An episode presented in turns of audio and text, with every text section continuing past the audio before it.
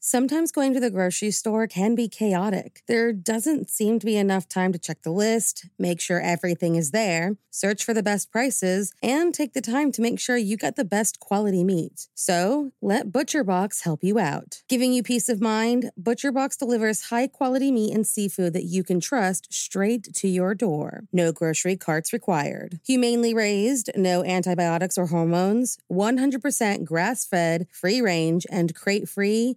What more can you ask for? What about free shipping, customized box plans, exclusive member deals, recipe inspirations, tips, and tricks? You really can't go wrong with ButcherBox. Sign up at butcherbox.com slash morningcup and get our special deal. ButcherBox is offering our listeners a free for a year offer plus an additional $20 off. Choose salmon, chicken breasts, or steak tips free in every order for a year. Sign up today at butcherbox.com slash morningcup and use code morningcup to choose your free for a year offer plus get $20 off your first order. In the 1970s and 80s, a monster hunted the Connecticut River Valley.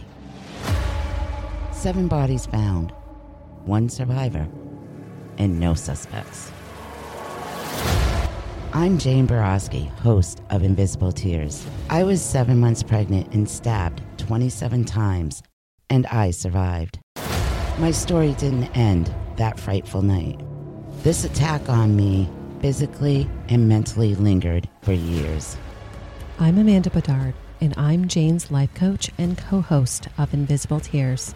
Jane is ready to share her story, and not just about her attack, but her healing process afterwards. As a platform for truth and healing, we are on a mission to help others that suffer from PTSD and help bring awareness to mental health issues. To hear my story and others, you can find Invisible Tears wherever you listen to your favorite podcast.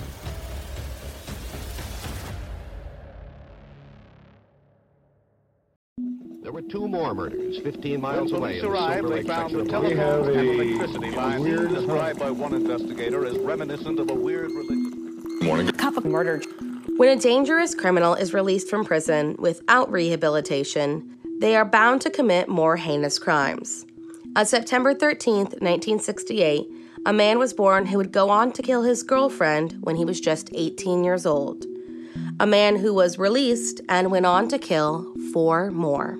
So, if you like your coffee hot but your bones chilled, sit back and start your day with a morning cup of murder. Anthony Kirkland, born September 13, 1968, in Cincinnati, Ohio, got himself into some serious trouble before really even reaching adulthood.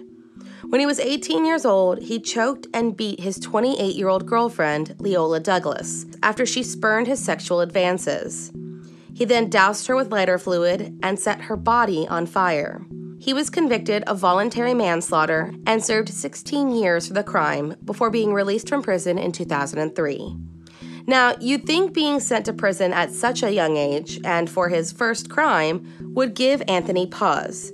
That maybe Leola's death was a crime of passion, a one off, and Anthony could go on living a rehabilitated life. Unfortunately for four women in Cincinnati, this wasn't the case. He was back in the courtroom less than a year after his release from parole for raping a neighbor at knife point, but the jury acquitted him of the crime in October of 2005. Seven months later, on May 11, 2006, the burned body of 14 year old Casonya Crawford was found in Avondale. She had been dead for about a week before her discovery. Police noticed the similarities between Anthony's first crime and this one, and he became one of the names on their suspect list. About a month later, on June 16th, another body turned up behind a vacant lot.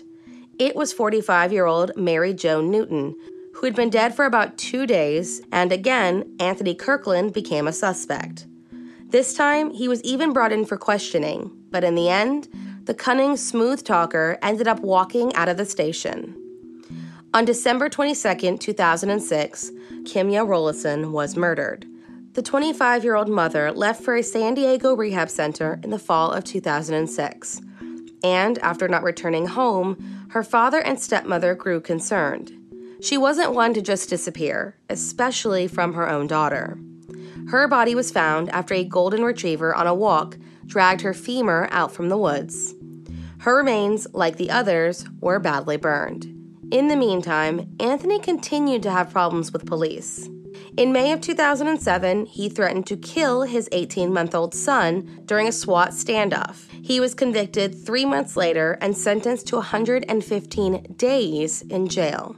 And that September, a reverend took out a restraining order on behalf of a member of his family, but the records did not say why.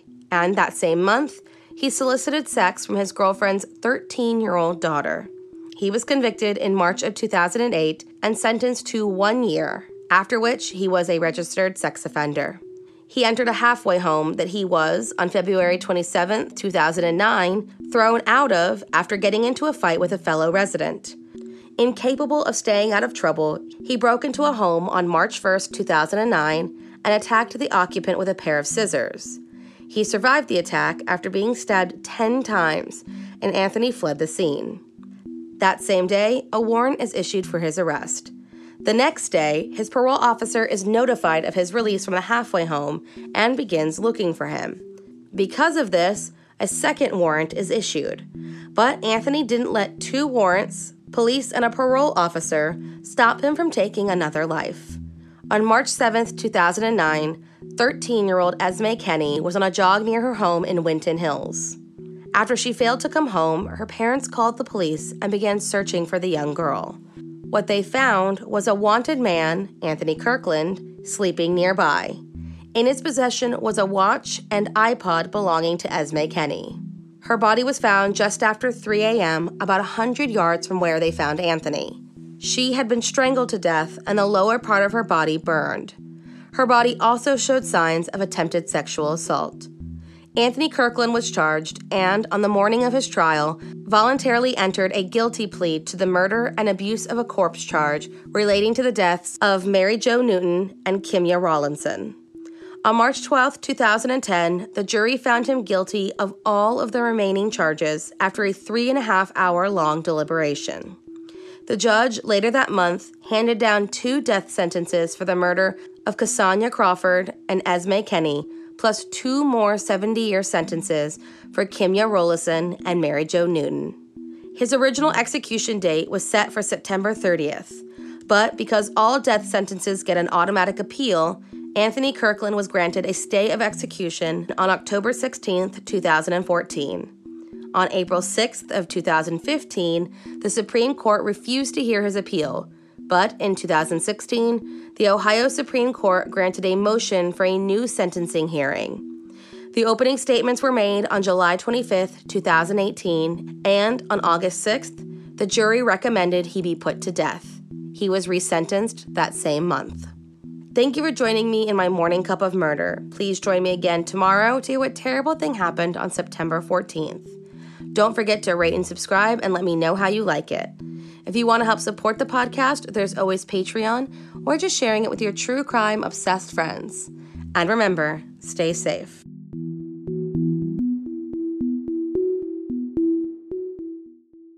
Thank you for listening to Morning Cup of Murder. This is a daily podcast that tells you what happened on this day in true crime history.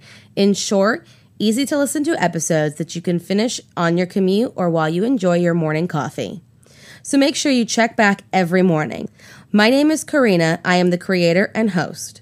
You can find Morning Cup of Murder on Twitter, Instagram, and Facebook. I have also set up a Patreon where you can donate a small monthly contribution to the podcast. All those links are in the episode description. Thank you again and have a wonderful day.